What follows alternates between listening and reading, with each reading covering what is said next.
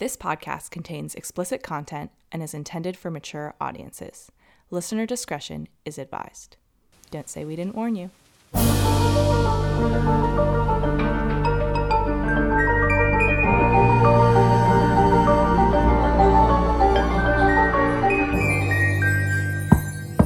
Hi, my name is Madison, I'm Hannah, and you are listening to Who's Knocking.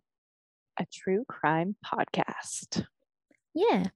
So we're back. This is episode 46. Can you believe that we've done 46 episodes? Well, we will have done after this. Kind of, yeah.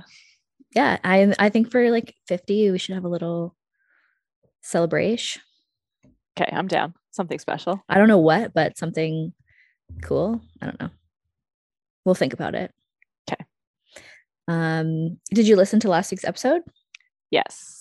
And you knew about it because I, I did mention like You- this was yeah. this was the second episode we'd ever done and it just like was kind of shitty. So that's why i just i was like oh. I was trying to like come up with things to do a couple weeks ago and i was like oh yeah the script is like done. And i went through and like edited it a little and whatever.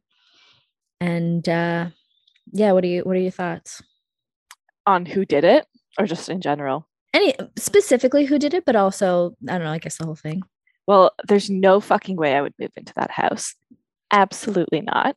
That is terrifying. and i guess in the episode i was like i think if hannah got one of those letters she would like be very scared was i correct Yeah. in that Yes. in that assumption I'm pretty easily scared. Yeah. so, like, but they were too. They never moved. yeah in. no they were terrified I like I don't think it would have been them because didn't they lose a lot of money like selling the house and renovating and everything, right? Yes. So what would possibly be their motivation to do that? well the only factor so one i think it's possible but i i still don't buy this that they thought that they could make money from it um like with media attention but even if that was the case like they seemed really reluctant with the media attention to me and like they've you know they actively do not want their children like any pictures of the kids their faces are blurred out they don't mention the kids names anywhere they clearly took Yeah. um, time to get the children's identities out of the letters that have been made public. Right. So that's where I'm like, that doesn't make sense. Like, if Why? you were the Yeah. type of people who really wanted media attention and whatever, like, there's a lot of people who are like totally cool to like throw their kids into stuff like that and like whatever. So like that doesn't jive. yeah. They weren't me. stage moms. There has been a Netflix deal Yeah. for the story, but I don't know how much of it is To them. goes to them because I know that the Does Netflix deal. I don't know. I have to assume some of it. I have to assume, but I don't know because uh, I think a lot of it it was like based off of that one huge article, and Right. that's like I don't know if that writer or the it's like the New York the New Yorker has rights to the story. I don't know who has the who had the rights to the story, but the Net, Netflix Mm. bought the rights to the story. I have to assume the family got something, but I don't know. But and and that was never a guarantee. So I I don't know, but I just don't think personally. I I watched someone else's video who like went through the whole thing and and tried to decide what what they thought it could be, and they thought that to them it seemed like the most likely idea that it was them, but only because there's no evidence to to point to anyone else Right. it's like either it's them or it's someone else and it's like Right. okay so like what does that mean Yeah. So maybe it was, I don't know. I I just didn't think it would have been. And you're right that like the Netflix, like I know you had mentioned that, but I guess I didn't really take that part in because I know they had sold the house at a loss or they'd spent the money renovating and all of that. So they lost a lot of money short term they had lost a lot of money. Yeah, it's like it's such a gamble to think that you'd get media attention. You know what I mean? and such a random thing like because it really did seem like they wanted to like buy a house and like live there. Like they have three kids. Like their kids are just living in limbo Yeah. until plus they really wanted to stay in the neighborhood. And i just don't feel like if you're if you're doing it just for like shits did you like why are you like remaining in the neighborhood? Like do you really you know it just doesn't make sense so that's why i don't i don't see enough evidence to point it at them besides I the fact that at with the end he started like actually sending letters um but Yeah, but and also well, allegedly the people before had also gotten letters. Yeah. Well, like they, they got one letter. Yeah, that's true. So I don't know. I'm interested in, you know, if anyone else has really real reason to believe that they did it, I would love to know that. I mean, that would be kind of nice. Like, I, w- I would almost rather that be the truth because it's It'd be the least creepy. Yeah, yeah, for sure. I wouldn't mind that. I guess. But anyway, that's well, that can we can leave the intro at that. Also, send us a shout if you have a really good idea for a 50th episode. Yeah, Um, Charles Manson. People. Yeah, it could be something like super popular.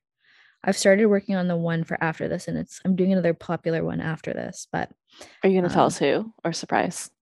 um, I'll tell you, but I'll I'm not gonna tell the audience. Okay, tell me after. Okay. um yeah like part of me i mean charles manson is like you know, a super famous case but there's so much controversy about what actually happened so Yeah, I feel like I'd need like three weeks to do that. it's just like there's you wouldn't like you can't know what actually happened too there's so much conflicting information cia maybe, Maybe maybe 100th episode. yeah Yeah, I got to read that book. chaos Yeah, chaos. That's what it's called. Okay. So today's episode, this is kind of an interesting one. It is another local to us. Um, it occurred in Toronto. Mhm. And so it's like super local to me at least. And um, it's unsolved. I've been really liking the unsolved ones. I think it's it's like super creepy. Something about unsolved is like really creepy to me. yeah Yeah, I guess I'm not the only that's not like an it's original extremely idea. creepy. Well, except for the ones like um, Robert Wone, where you kind of know what happened. Yeah, this one is really like you have no idea. Okay. Um, and it is the unsolved murders of Barry and Honey Sherman. Mm. I've I've kind of heard of this. Yeah, this is this was big news here. Yeah. Actually, my Um, friend, uh, shout out Rachel. I don't know if she's listening, but I was on a hike with her, um, like a year ago, and she was saying that she was telling me about this. Yeah, there's some interesting stuff. Um, and there's a lot of a lot of backstory. I read where is it? I'm sitting really weirdly. So. Um, so I got most of the info from this book. Okay. Um, for those just listening, it's called The Billionaire Murders: The Mysterious Death Deaths of Barry and Honey Sherman. And it's written by Kevin Donovan, who is a journalist for the Toronto Star, which comes up a lot in here. And the Toronto Star is a one of the top newspapers in Toronto. Um, and yeah, I did a lot of research elsewhere, but a lot from this book. So, if you're ready, I will get right into it. Okay, I'm so ready. Um, the date is Friday, December 15th, 2017. It was a cold winter morning at 50 Old Colony Road, um, a big mansion in a wealthy area of North York, Toronto. Ooh, which area? Uh, it's My parents lived in North York. North York. Um, let me see what where exactly. Also, we went to school in North York. yes, it's like So what if it was nearby there? Um. Although we wouldn't, we weren't in school at that time, but were we done? Yeah, it's otherwise we would have definitely heard of it. Bayview it's- in York Mills. Okay, that's like really close to where my parents live. Yeah, like pretty north of York Mills, like in between York Mills and Sheppard. That's like right where my parents live. Yeah, you were. They're north of. Okay, I shouldn't be like saying where my parents live, Yeah, you were. but in that vicinity. yeah, in the general area for sure. Uh, yeah, because I see the IKEA. It's close. Oh my god! Ooh, so creepy. Uh, so yeah, it's Okay. there. Um, the house belonged to Bernard and Honey Sherman. The six bedroom home had recently been put on the market for $6.9 million. Wow. That morning at 8:30 a.m., uh, the housekeeper and the woman who was responsible for watering the plants both arrived and got to work.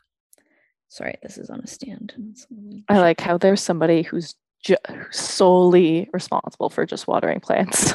Yes, that's her job. She comes in once a week, and I guess there's enough. And she's and she's there for like a while. Like if, if you came into no, my it's place like and you watered can't plants, just get like somebody else to do that. if you came into my place and watered my plants, it would take you two minutes. But she's here for hours. So How I'll many just- plants do they have? I don't know. Like, because I'm saying she comes at 8:30. And okay, so they both arrived, and then the cleaner noticed that the couple's bed looked like it had not been slept in, which Oh, was God. unusual. And they also found an iPhone on the floor in the powder room, s- which was Mhm. random. And other than Yep. that, it was business as usual. Then at 10 a.m., the lady's still there. It's an hour and a half. She's still watering plants. What's she doing there? She's watering plants. Also, this is literally like a five minute drive from my parents' house.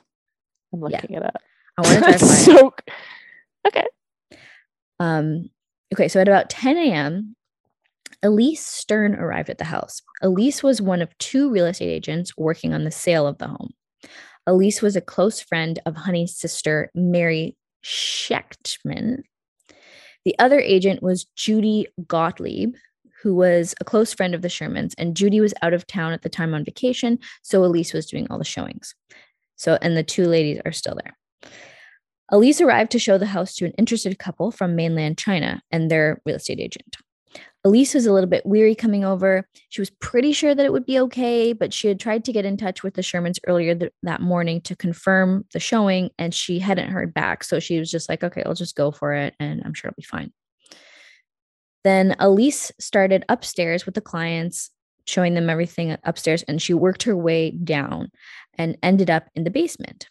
In the basement was a huge, uh, it was very big basement. It extended back underneath the tennis courts of the backyard, and she led the couple into the pool room. There's a lap pool in the basement. She noticed before going in that there were some papers on the floor. She picked them up. They were inspection papers for the home. She thought it was odd that they were just lying on the floor, but she just picked it up and continued on with the tour. She pressed the red safety button, which opened up the magnetic door to the pool room, and she stopped suddenly and quickly closed the door after she took a look inside. She told the clients that the homeowners were doing yoga in there and that she quickly had to get everybody back upstairs. Oh God. The buyers were not impressed with the situation and they did not appreciate being rushed out.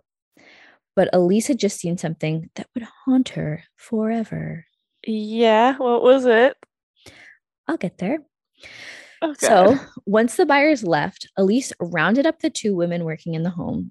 She asked the cleaning lady to go take a look in the pool room, which was fucking rude. Like, she saw what was in the pool room and then she's like, You go take a look. Like, Yeah. That's weird. that's mean. Yeah, but it's like, wouldn't you like say something?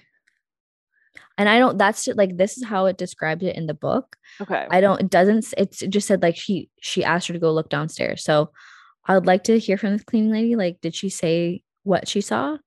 Because if not, that's shitty as fuck, lady. That's really shitty. Like you're literally traumatizing somebody for life, I'm assuming. Yeah, just like she's like, oh well, I'm already traumatized. Like, rude. As well just traumatize you now too. So the cleaning lady went downstairs and she came back up visibly shaken, which is why I think she had no idea what she was look going. Dude, I do. mean, okay. Then she said, "quote Call the police." End quote. But Elise did not call the police. First, she called her friend Mary. Dude, Mary what's up with her- Elise? Mary told her to call the police. First, she called Mary, and Mary told her to call the police. Okay. Then she started calling the Sherman's children, starting with Jonathan Sherman, who is the only son of the of the Shermans. Finally, after 90 minutes at 11:43 a.m., she called the police. What the hell, Elise? Why that did it take her so long? Yeah, it was 90 minutes. The It's so Shermans, weird. What so- Madison, what was she doing and why? I I I don't know. I think it's suspicious. It's weird. Like why like just call especially when I tell you what she fucking found. I can imagine what she found. Like I, you know, I'm So- lis- I know this podcast. I know what it's about. yeah. So I'll tell you. So okay. the police arrived and um oh a medics the paramedics arrived first and the Shermans were found in their basement pool room both deceased and in a rather odd position Barry was found in a seated position, legs outstretched, right leg crossed over the left, his back to the pool. He was wearing glasses and a bomber jacket that was pulled slightly off of his shoulders and down, which held his arms at his side. Next to him was his wife, Honey, in a similar position. The jacket she was wearing was also pulled off her shoulders, holding her arms to her side. Both Honey and Barry had men's leather belts around their necks and tied to a three foot high stainless steel railing above their heads. Both were So fully creepy. dressed. Yeah, it's like so, such an ominous position. Yeah. Barry's face appeared to be untouched and Honey's showed signs of damage. The paramedics pronounced them VSA, which is vital signs absent, which to me kind of sounds like dead on arrival, which I don't know if there's a difference. Yeah. Why Um, not just say that? But okay. Maybe it's like a Canadian American thing. I'm not sure. They also trampled through the crime scene, ready to attempt to save some lives, but unfortunately disturbing possible evidence. Okay. It appeared that rigor mortis had already come and gone, and that the paramedics guessed that they had been dead for at least a day, probably more. Word started to travel among Barry and Honey's friends and family. I guess Elise started that. And everyone was shocked and horrified, especially as details began to emerge that look that said that made it look like a homicide. I mean, what else could it be? Exactly. Now it was about 4 p.m. when the news of the couple's deaths made it to the Toronto media. The home was sealed off and CSI began to arrive. Constable David Hopkinson came out and made the first statement. And he said, quote, the circumstances of their death appear suspicious, and we are treating it that way. End quote. I mean, yeah. Yeah, obvious. He said that the police were inside taking apart the scene and that anyone with information was invited to contact the police. Now, Okay. A few hours later, Brandon Price, a detective from the Toronto Homicide Squad, came out and said that the detectives had found no sign of forced entry and that they were current they were not currently looking for any suspects. Oh. So Why not? that that is like a, a bold thing to say. Like they're not looking for any suspects and makes you makes you assume a that they have someone in mind Yeah. or that you know it wasn't a homicide. But it must have been, right? Like there's no did they did Well- they say cause of death or no? Well, we'll get into the autopsies and stuff, but Okay. this will become a little bit more relevant as I go through things. Now, around that time, also, a woman who lived across the street approached the police and she told them that she had a security camera on her home, but it also pointed at the Sherman house. Ooh, okay. And she said that her husband and she and her husband had looked at the tape and noticed something. And the- officer said that they would send someone over. And then two days later, the couple still had not heard anything. And the, the couple knew they had um the way it was set up, it was like it would record for seven days and then erase. So they're like, you know, like hurry up, guys. Like, yeah, we need to see it. What was the suspicious thing? Um, I don't. Well, again, we'll see a little bit later. Okay, okay. But I will take you back now and talk about who Barry and Honey Sherman are. All right, tell me. So Barry Sherman. Barry Sherman was born February 25th, 1942, to Herbert and Sarah Sherman. They were born in Canada, both from Jewish parents who had escaped anti Semitism in Poland and Russia. So they kind of got out right before or in and around the around World War II. Yep. Barry grew up in the Forest Hill neighborhood of Toronto, an Okay. affluent area with a large Jewish population. His father, Herbert, was the president of the American Trimming Company, which was a small firm that made zippers. Barry looked up to his father and was always eager to impress him. And one day, when Barry was 10 years old, Herbert went to work and he never came home. He suffered from a massive heart attack at his office and died. The rest of the family later learned that Herbert had a congenital heart defect, which he had just never told them about because he didn't want to worry them. oh my god. Like that is That's I have to say though, like I I feel like my family's kind of like that too. Really? Well, Yeah. I wonder, you know, if there's, I only know the life that I lived or whatever. Um, but you have to assume that, like, I don't know if it's like a cultural thing or like, you know, It's like, a trauma thing, I would from. say. Yeah. like it's like gotta pretend like everything's fine. But uh or like you don't want to like worry people. But yeah, that or like if you talk about it, it'll be like worse. Um yeah, like my grandma had cancer and she's fine. Like, you know, she survived and everything, but she like wouldn't like tell anyone or get it looked at for so long. And it's like, probably should have done that. But I, I'm also kind of like that. I don't like going to doctors. But it's just like the not like not telling somebody to not worry them. It's like, hey man, just tell them. Well, Just that's. I feel like my and maybe it was because we were like younger whatever th- whatever but like my i remember i think my mom might have had a cancer scare once a long time ago and like we never heard about it till after.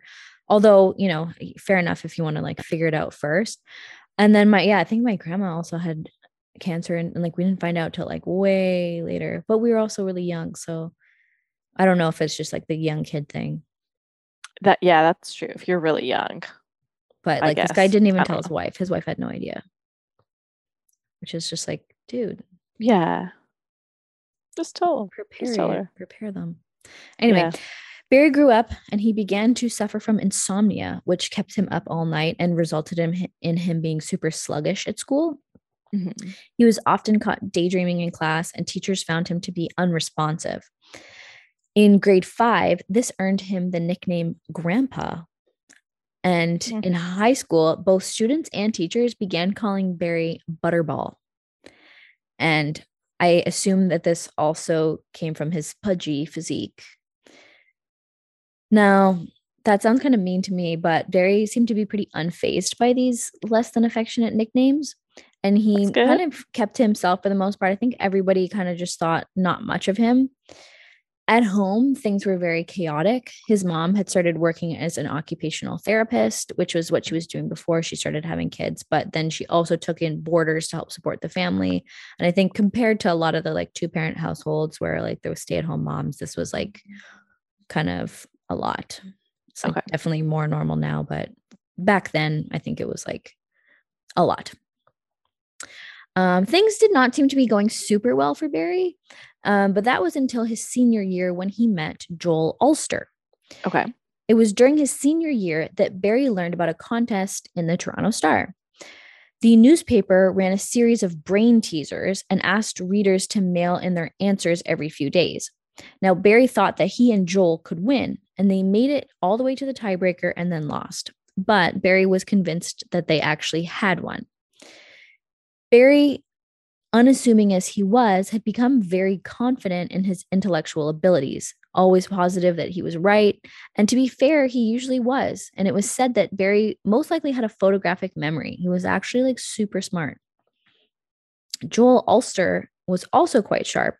And that year, the two of them became total BFFs. Joel, Okay. friendship began.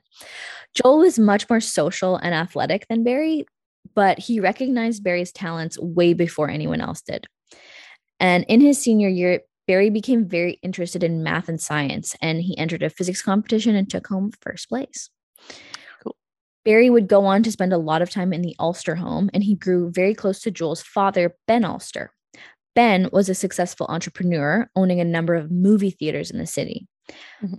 Ben really liked Barry and instantly recognized his potential, and he became convinced that Barry would be very successful and probably go on to win a Nobel Peace Prize one day. The summer that Sherman turned 18, he began working for his uncle, Lou Winter. Lou was Barry's mother's younger brother, and Lou was known to have a pretty severe temper, but he liked Barry and the two got along very well. Lou was very successful and he had four sons. Paul was the oldest and he was adopted. He was two years old when Barry started working for Lou. And soon followed Jeffrey, Kerry, and then Dana, all biological sons. So Lou, he ran two companies. One was called Winter Laboratories, and it was a medical testing lab that ran pregnancy tests on urine samples that women dropped off at pharmacies. Obviously, this was before take home pregnancy tests. Yeah.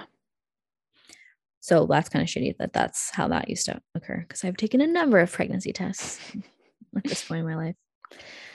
Um, and two, the second one was called Empire Laboratories, and this was a dis- distributor of generic prescription drugs purchased from American manufacturers. Okay.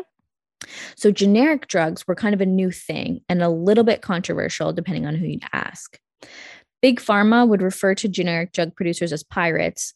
They did not like other companies coming and stealing their intellectual property um, and drastically undercutting prices, especially after all the research and development that went into creating these drugs. But on the other hand, the Canadian government was pretty into the idea because they were able to piggyback off of the far superior American drug innovation scene while paying a lot less for the fruits of their labor. And of course, we have socialized medicine here, so it's it it uh, really works in the Canadian government's favor to be getting cheaper drugs that are exactly the same as the brand name drugs. You know. Yeah. I, I mean, it's kind of sketchy, but yeah. It is, but they do turn out it, it and it's a, it is an interesting um conundrum to me because like big pharma for sure has like all its issues its issues like it's i don't know like i know a lot of people have criticisms of um big pharma like there's uh, i don't really know like I, i'm not an expert in in what it is but like it's um they just make a shit ton of money but they also spend a lot of money right? Like to to create a drug it takes a lot of research and development and a lot of money to create a drug. So the generic drugs are great because we can we as consumers and especially like the government who's paying for all, of this money uh, all of these drugs which is really us we are we fund the government um but then by purchasing all these generic drugs, you disincentivize innovation within regular pharma or big pharma, or whatever. So it's a constant battle. It's constant like weighing out and a trade off between um, making new drugs, which obviously we want, and making affordable current drugs, which we also want. Right. Um, so fight over that in the comments. I'd love that. Um, there was a question, and that, yeah, that's basically what I was just talking about. That's like what the government kind of had to grapple with when making their like laws and regulations regarding generic drugs, etc. So anyway, when when Barry and Joel graduated high school, they both went on to study at U of T. Barry enrolled in engineering physics, which he chose because he knew it to be the most difficult mathematics program. And Joel went into the humanities program and he would go on to study law. And in Barry's final year, which was 1964, he graduated first in his class and won the highest award in his discipline. Nice. So he was doing he Barry was a basically a fucking genius. Like he is killing it. And it was I, I had read that like in his first year he was fourth in his class. In his second year he was third. In the third year he was second, and then in the fourth year he was number one, like best in the class. Wow. Which is like pretty insane. Yeah. He Barry then went on to study astronautics, which do you know what astronautics is? Do I know what it is? Yeah. Is it about being an astronaut?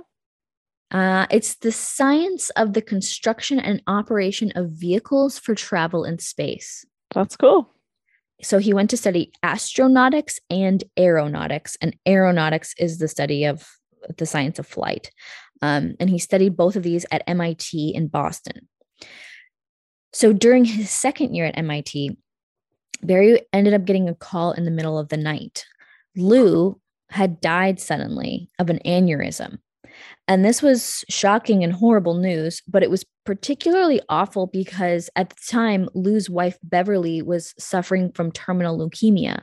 And she would go on to die only a few months later, leaving their four boys, aged three, four, five, and seven, orphaned. That's really sad.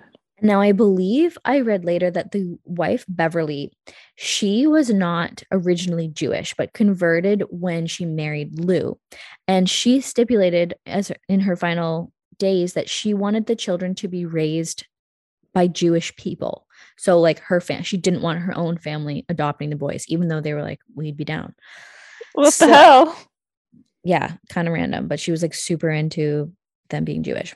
Yeah, but like, your family. I, yeah, Unless uh, maybe her family was not cool though, and maybe that's why she said that, right? it's possible, but she seemed to be like just super into the Jewish faith. Yeah, people who convert are. I mean, you like have to be to convert. Exactly. So you gotta like jump through hoops, you know. yeah, I heard it's not easy. Mm-mm. So the boys were adopted by a local couple. Um, but some people felt that Barry should have dropped out of MIT to take care of the boys himself. I think he was like 22 at the time. And he was like, I just like, how would I do that? Like, Yeah, like he's of a lot. 22. Yeah. But there was some some back and forth and some people who were like, Barry should have done it. Okay. So after Lou died, Barry tried to buy out the two winter companies. So they were put under the companies. So the the inheritance and estate of Lou and Beverly Winters was put uh, in a trust for the boys. So like everything was handled for them because they were so young or whatever. Um, and so Barry was like, okay, how about I? I'll like um, buy out the company. Um, and he wanted to be put in charge as manager of the winter assets to quote protect the value of the assets for the children of Lewis and Beverly Winter end quote. Okay. But the Royal Trust Company, who had been put in charge of the estate, refused the offer. So Oh, okay. Barry was like, all right. So he instead went back to Boston, finished at MIT, earned himself a Master of Science degree in aeronautics and a doctorate in philosophy in systems engineering. Okay. And he ended with a perfect 5.0 GPA. This man's a friggin' genius. Yeah, I didn't So- even know you could get a 5.0. I thought 4.0 was the best. That's what it said. So Barry made his way back to Canada in 1967, and this was a Mhm. couple years later. And at that time, Barry went to go visit the winter companies to see what was up. Okay. And he was very upset with what he found. There was a new guy in charge, and he was making decisions that Barry felt would drive the company straight into the ground. So he was not pleased. Barry decided to make another offer, this time with his friend Joel. They both borrowed large sums of money from their parents and offered $450,000. But they would assume the company's $200,000 of debt, making the payout to the trust $250,000.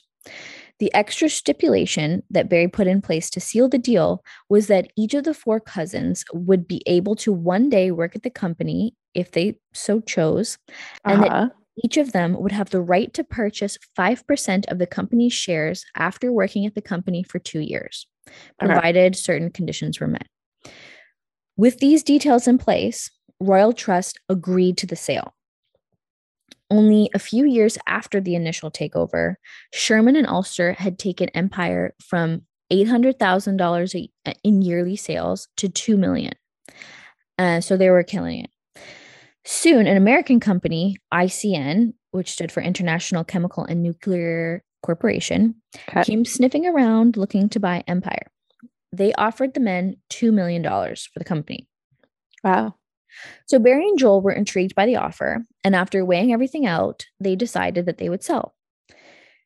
There was one part of the deal that Barry was not fond of, and that was a stipulation that shareholders at Empire would not be allowed to work in the generic business for at least two years.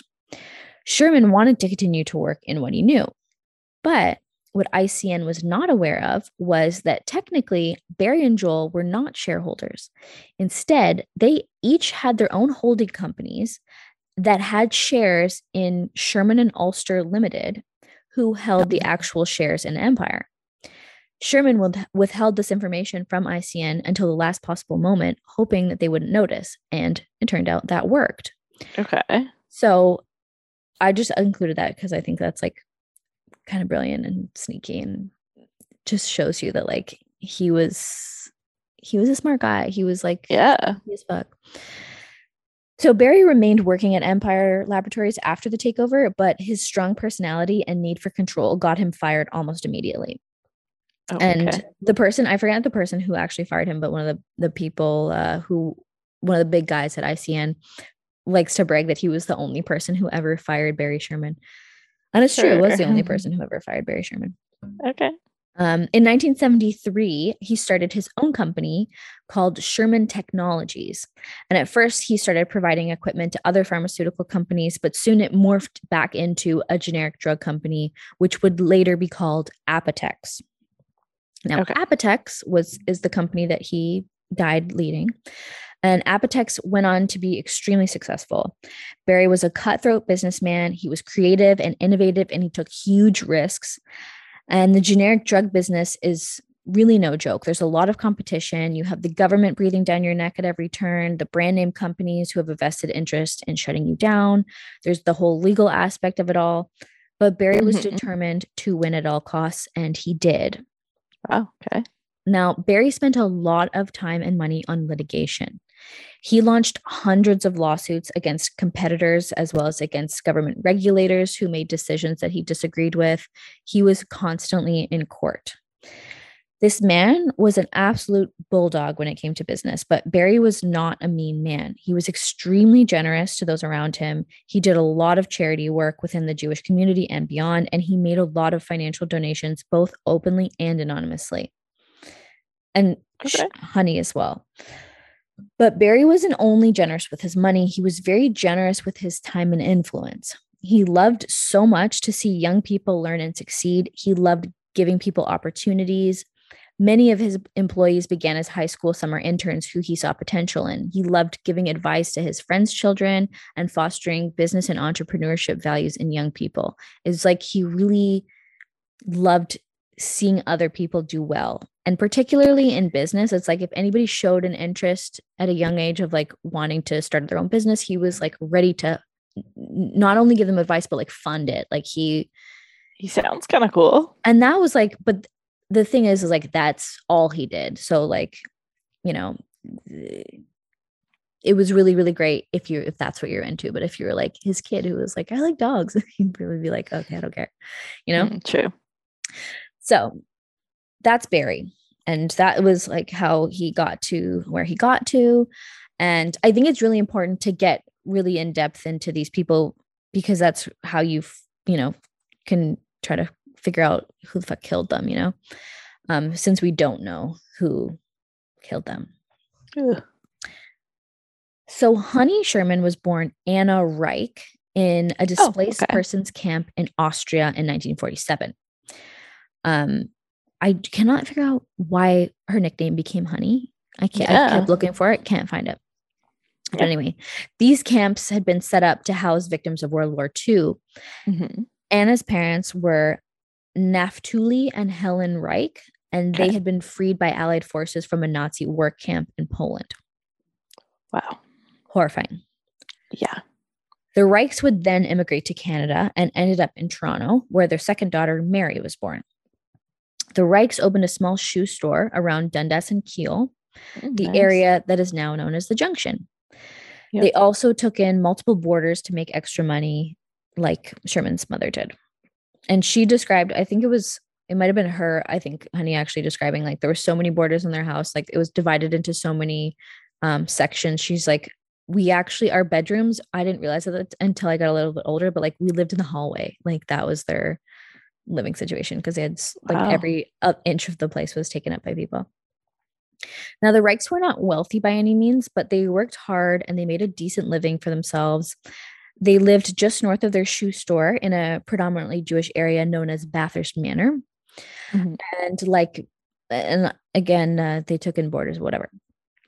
Now, Honey's best friend, Bryna, described Honey in high school as outgoing, always down for an adventure, ready to try new things. But this girl was always late, always. And that continued into adulthood. Bryna made a habit of always picking Honey up at her place, or else she would be waiting around for her all day. And usually, when she arrived, Honey would just be getting out of bed. But once she was up, she was ready to take on the day, ready to go try new things and go get it.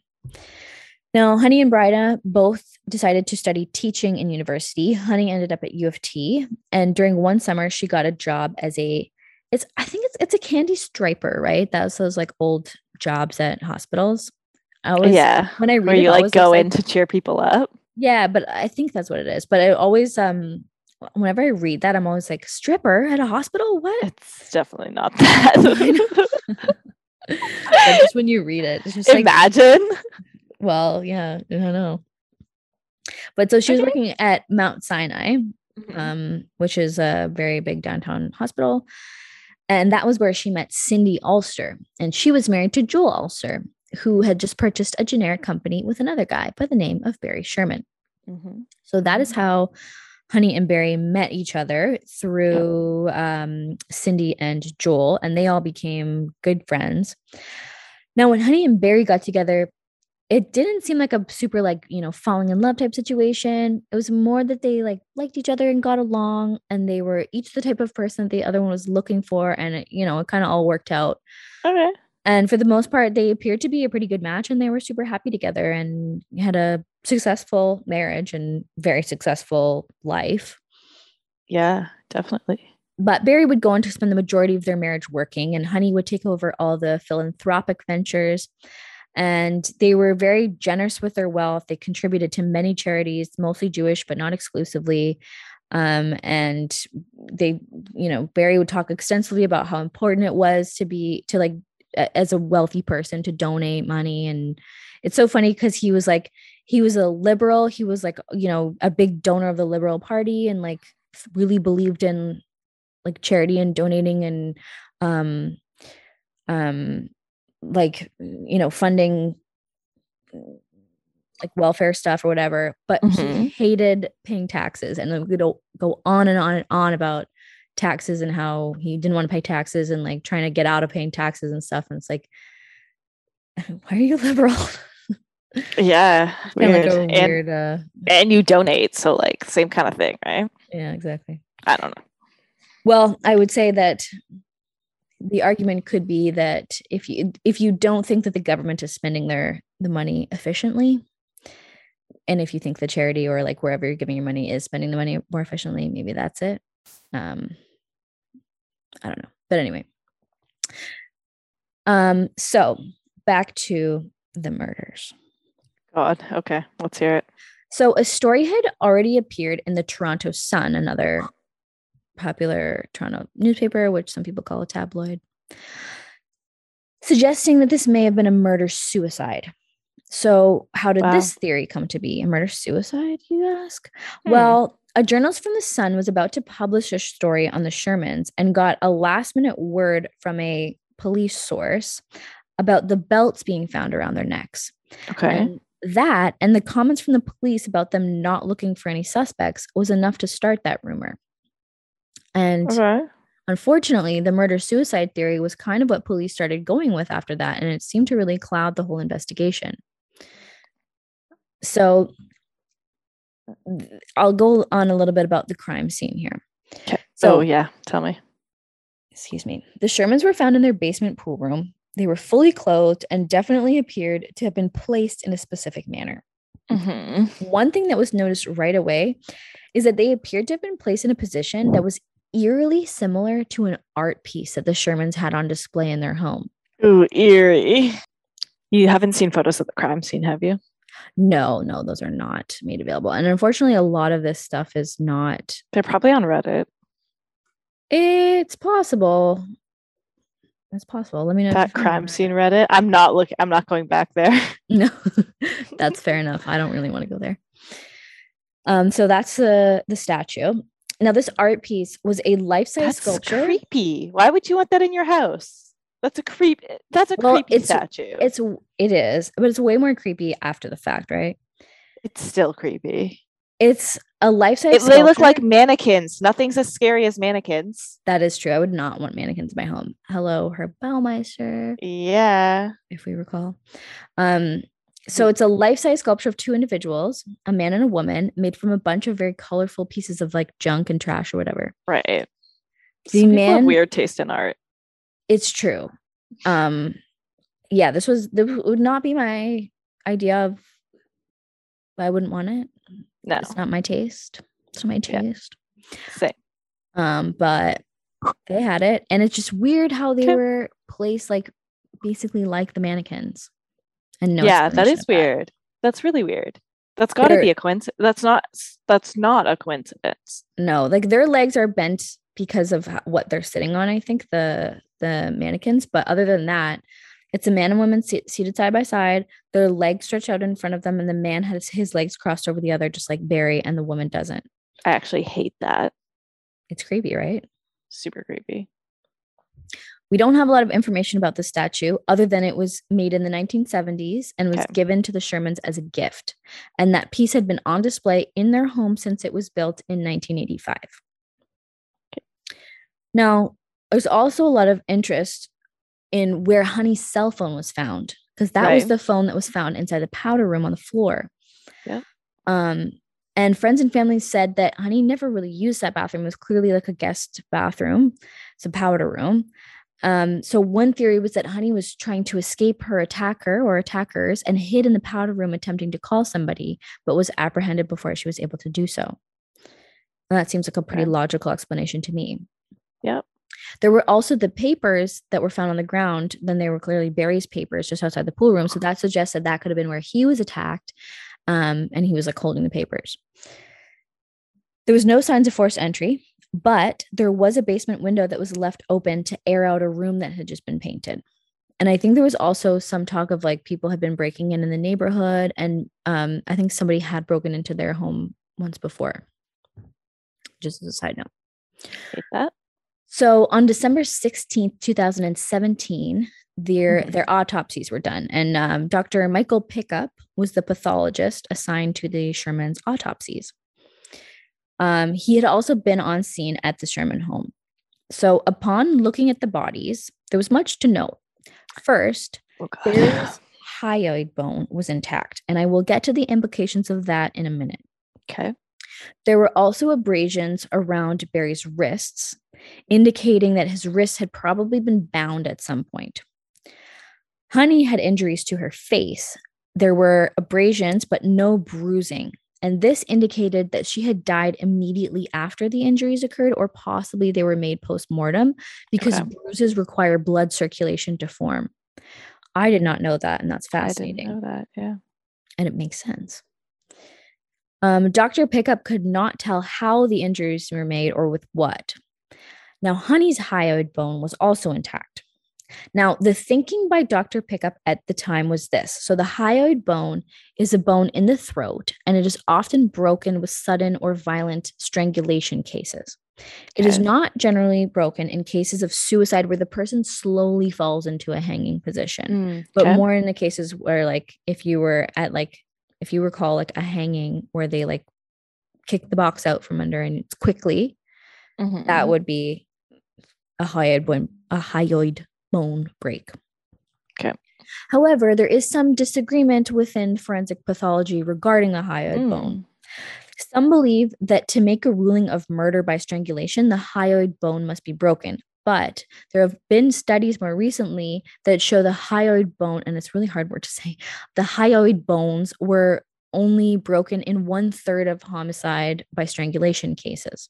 mhm. In the other two third of the cases, the hyoid bone remained intact, and this was due to several factors, including the amount of pressure used on the neck, the condition of the hyoid bone to begin with, and the type of ligature used.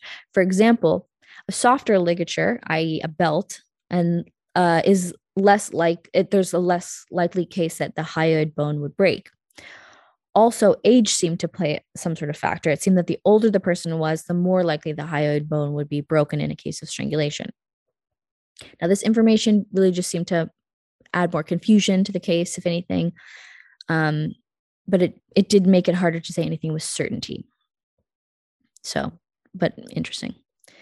Now, Dr. Pickup determined that the Shermans had died of ligature compression, which led to strangulation, although it was not clear how forcibly this was done or with what. It seemed logical that the belts around their necks would have been the most likely cause, but it also could have been done for display purposes because clearly they were displayed. They like they clearly had had their ti- hands tied at some point with something, and that was gone now. So clearly they had been maybe like tied up and murdered, and then set to be where they were. So creepy. hmm Yeah, they were Okay. very purposely placed in that position, Yeah, which is just so creepy. it really is. This actually really uh, is similar to the Herb Baumeister pool room. It is actually. I never even thought about that, but yeah, it actually is. Oh, Ew, I don't want a pool room in my basement. No way. Never after this. Hell no. So these findings did not rule out the murder suicide theory, but it did not point to it directly either. When family and friends of the Shermans heard about this murder suicide theory, they were appalled and nobody bought it. It seemed completely out of character and just no one was no one was into it. Yeah. Another thing that kind of hindered this investigation was that around the time uh, around this time there was a huge break in the Bruce McArthur case, which occupied a huge number of Toronto's best homicide detectives. Okay. For anyone who doesn't know who Bruce McArthur was, is he's alive. Um, uh, he was a serial killer, uh, running rampant in the gay community, killing gay guys who were generally um, um, closeted gays. Yeah. And That was a crazy case. burying them in some poor lady's yard. And he and he just wasn't suspected because he was like this like unassuming kind of guy. Yeah, and there's anyway, there's a number of things, and we could do that case too. It's it's a very interesting one. Very modern serial killer. More local Toronto. Yeah, but anywho, yeah, the like- a lot of the police were like focused on Creepy that. place. Yeah. Toronto has a lot of shit. Like what's up with that? It's fine. So Okay. Barry and Honey's four adult children were Lauren or are Lauren, Jonathan, Alexandra, and Kaelen. And they began to gather along with other friends and family, um, like the day that they found out at someone's house, and you know to figure what out what was going on. The kids were all grown, but all of them to varying degrees were still very spoiled by their father. He Okay. bought them all homes, um, some of them more than one, paid for cars, trips, pretty much anything they asked for. And all of them were due to inherit Barry and Honey's over $4 billion estate. Did. Four billion. Well, and there's speculation because nobody really knows how much he was worth. They know like the and the the four to five, it's like four to five billion that they were assuming, but that was based off the the um Apotex, his company. But he had so much invested in uh other places that some people say it was could have been as much as what did somebody say? Like 10 or even more. The area they lived in, it's definitely like a upscale area, I would say. Oh no, their house was worth like however many million. So it was definitely but and they were in the middle of selling that house to move to i think they were moving to forest hill to like build their own house that was going to be like even bigger and see see that's the thing because the area they were living in, it sounds like they were in like a, a more expensive pocket of that area, but it's not like if you're somebody in Toronto who has that amount of wealth, that's not, I wouldn't say that's the area for that.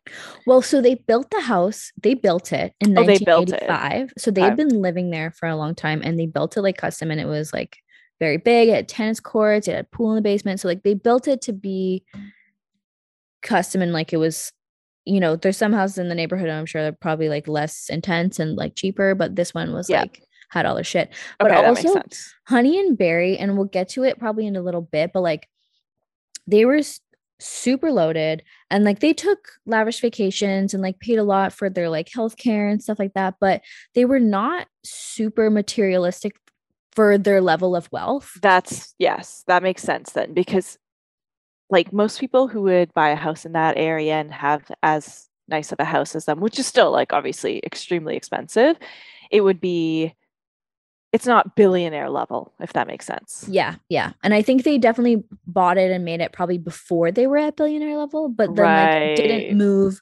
because like they both uh, drove Yes. they They they were relatively frugal, like considering. yeah for their level of wealth like okay. they each had like she had a like a lexus car that she had had for 10 It's a years nice and, like car, but but like it was 10 years old and like she just kept getting it maintained same with barry like he'd had four cars over the over his life and like he like w- kept it until it was like worn to the ground right. um they both like she was into like designer clothes and stuff but like not she was like a weird kind of like hoarder lady where she would like buy like if if she would go to like a designer place and like find something that was on sale and buy like seven of them and then just keep them in her closet and never wear them I love hoarding.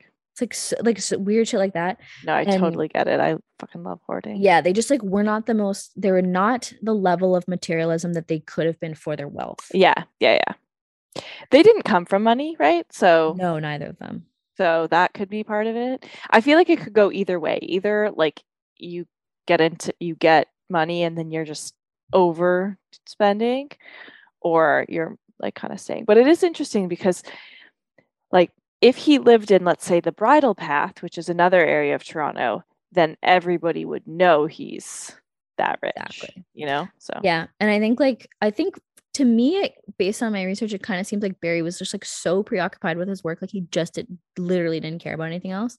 And I like there were and also like you know he talked they it was friends of his talked about like they would be like at a golf course or whatever and like one of the like they'd be like why don't you have a rolex? And he'd be like why would i buy a rolex? That's a stupid way to spend money. And it's like that would have been like literally nothing to him.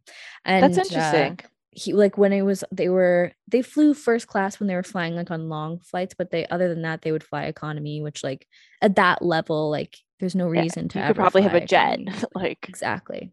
Yeah. So it was it wasn't like they were like acting poor or anything, but they were acting they were acting like they acted like millionaires when really they were billionaires, you know. Yeah, it's so interesting. Yeah.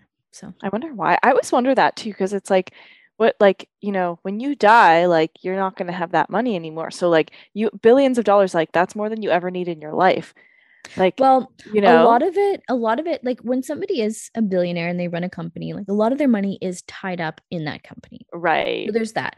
Two i think also a lot of people who do go on to become billionaires like you have to have a certain mindset in order to get to that level and part of that is like uh, for some people being frugal and like knowing how to work with money. money. Yeah. Exactly. Like there's some people who it's like you know from their personality they could never be a billionaire because they would spend they they don't know how to handle money. And like maybe coming it, I think in some cases it you know if that's like hardwired in your personality. We were listening to a podcast recently actually Chris and I it was a one of his podcasts and we were in the car and it was um this like person who talked to people who like already had money and had issues and so he was talking to this couple who the man had like made a shit ton of money he was super loaded multimillionaire and he would never let his wife spend money on anything and he was so insanely frugal and so he was like talking him through he's like your wife wants to go on a vacation like she d- describes her dream vacation she wants to go to like italy and like go shopping and have dinners and whatever and he's like to the husband like how much do you think this the most amount of money she could spend on this vacation? And he's like okay maybe 20 grand he's like you can make that back in two days. Let her go on the freaking vacation. Like and she's like this poor woman who's like you know had a bunch of kids with him. She's just trying to like she just wants a peloton bike and like to like redo her front yard. And the guy's like such a stickler and has so much money. And it's like dude you're not going to let your wife buy an exercise bike? Are you insane? What's she yeah. going to do with this? Exercise for you. Yeah. So it was just very, it's like some people just have that mindset. Psychological, you know? yeah. That they're like, well, it's stupid to spend money on no matter how rich you are. If it's a stupid thing. I mean, I get a Rolex is like, yeah, you don't need a Rolex, but like an exercise bike, come on. Yeah, like buy your fucking Peloton. Yeah. exercise on, you moron. Anyway, I digress. So, just also another side note Honey and Barry had conceived their first baby, Lauren, on their own and had her successfully. But after her, Honey had a series of miscarriages. And after nine years, so when Lauren was nine, they started to have their other three children using Barry's sperm and a surrogate, which was mm. very uncommon at the time. Um, it's not super relevant, but you know, something that's interesting. Mention. How old were they at that time? Do you know? So at the time of the deaths, I have it written down later, but Lauren, I think, was four. Where, where did I put it? Mm, okay, Lauren was 43, Jonathan 34, Alexandra 32, and Kaelen 27. And how old were they when they died? Barry and Honey, I think they were 70 and 75. She was 70 wow, was 75. Okay. Um, okay, so the immediate family got to speak to the detectives, but they were super unsatisfied with how the investigation was going. And we will get to that a little bit later. But they were not being dramatic. The police were really not doing their best work, and they opted to hire so that so the family. And it's interesting too because you know people are always like, you know, it always seems that you know if it's like poor people, the police are going to do a shitty job. Yeah, you'd think like, they'd care. It's rich white people. You'd think they'd really care, but they were like not, um, not doing the best. All right. Well, maybe they were anti-Semitic police. It's I possible but i think i think the the bruce mcarthur thing was a big thing it sounded like they were really um in over their heads at this point I mean, like Toronto seems like it's so fucked up. Like, guys, get it together. There's lots of crimes here. i know maybe they need a bigger ta- maybe they need a bigger department if they can't handle two It seems like there's a lot of murders and like, yeah like know? get it together guys it's not really Yeah. good to hear that the the police and the homicide unit in your city like can't handle two investigations That's not a good feeling. like yikes okay. so this is this will not this is not very uh doesn't shine a good light on them so because they were not happy with how the investigation was going and rightfully so they went on to hire their own investigation team so they hired a man named tom klatt who was a 19 year veteran of the toronto police force and an ex-homicide detective Okay. and also one of canada's top criminal lawyers named brian greenspan Brian ordered second autopsies on Barry and Honey. He hired coroner Dr. Jim Came, uh, Cairns, and he was retired, but he was very happy to jump back onto the case. And he was to oversee things. And he hired Dr. David Chiasson, who would perform the actual autopsies. And um, you can see it was quite the team, but given who they were, money was no object. So they got to hire the best of the best. So Dr. Chiasson went on to perform these second autopsies. He had similar findings to Dr. Pickup. He did point out that after looking at the crime scene photos, that it would have been poss it would not have been it would not have been possible for either Barry or Honey to have died by strangulation in the position that they were found in, or it would have been very Mm. hard. And he believed that there were not enough um, weight or downward force to cause the strangulation in that position. Um, so Yeah, that makes sense though. yeah, because they're like sitting down and They're sitting. Yeah. tied, right? So Ugh. Chiasson hypothesized that the Shermans had both been murdered by persons unknown, probably a hit job, and that um and then had been set up that the, the way that they were found. Okay. So he seemed to really um not like the murder suicide theory. And I don't either. I agree. Yeah. The day after the second autopsies, on Thursday, December 21st, 2017, a funeral was held for Barry and Honey Sherman, and it was attended by over 7,000 people, including John Tory, Mayor of Toronto, Kathleen Shout Wynne, out. Premier of Ontario at the time, and Justin Trudeau, Prime Minister of Canada. So, like, Oh, Justin Trudeau. it was a big deal and like everyone was there um so i'll talk a little bit about some of the toronto homicide division fails in this case um because they continue Oh to God, tell us. do poor work um so the investigation carried on but there were many criticisms aimed at the police and truth be told they seem more than fair and they seem to really justify the sherman children retaining their own private investigation team Okay. so here's an unexhaustive list of things they fucked up on. First, police were aware of the second autopsy performed by Dr. Chiasson, but it took them five weeks to finally speak with him about his findings. And it's like, you don't want to know. You don't want to know. Yeah. And out? also, what about the weird surveillance thing? well, that's in the list. 'Kay. There was no attempt to take fingerprints or DNA from people who frequented the Sherman house, which is a common thing to do so that you could see if there was anybody unknown fingerprint wise or DNA wise. Yeah. Many people close to the Shermans were not interviewed for months and they were like, hey, why would you not interview me? Hello. Also, I hate this. camera footage taken Yes. from so there was camera footage taken from Apotex and from the Mm-hmm. couple across the street who had a clear view of the Sherman Like, house and they were okay. not looked at for more than a month. Dude, why? What And- were they doing? Ex- like- How long would it take to look at this? and there was also like there was a lockbox on the door because of the real estate showings. They didn't look in that box for two weeks to even see if it was there. And all these people are like, "Hey, hey, we have footage. Hey," and they're like, "Oh, we'll get to it." And even with the couple, what are you doing with your time? It was like uh the couple a police woman came like weeks later to talk Mm-hmm. to them and they're like oh did you look at the thing and she's like no i haven't seen it yet and then she started going on about how she had like her- she couldn't find daycare for her kids and all this shit and it's like lady people are dead they're dead do your job Yeah. or like get like what's going on Oh my god. Okay. so the Sherman children were even like without they were they were upset with the investigation, but they didn't even know about all this shit until six weeks following Barry and Honey's deaths. And the police continued to work on the case with the idea of the murder suicide. It was like so obviously not they that, dropped that theory. but it's So- like clearly not that, right? I know. I don't see any indication that it is that. Besides somebody, besides that, like the, and I understand why journalists would assume that because the police were like, we're not looking for suspects at the time. Why? Why would you not be looking for suspects at the time? Look for some suspects, man. That's your job. Look for the fucking suspects Yeah. of the murder.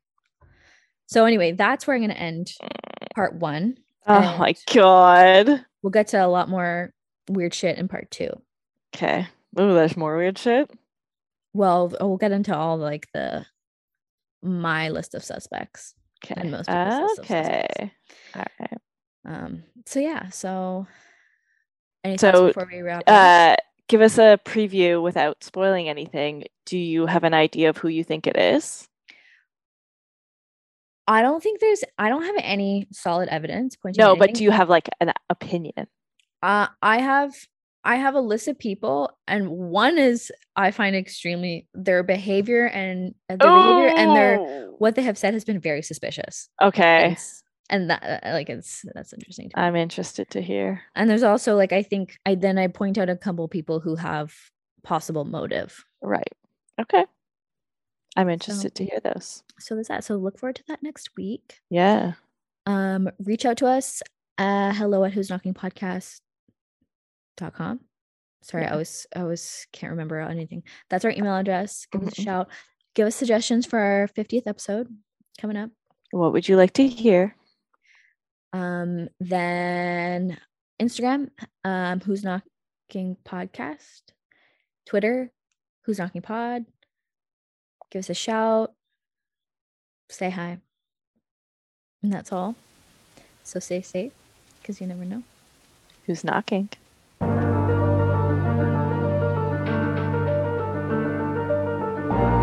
This podcast is produced in collaboration with Lost Line Media. Artwork by August Digital. Music by Matthew Cook.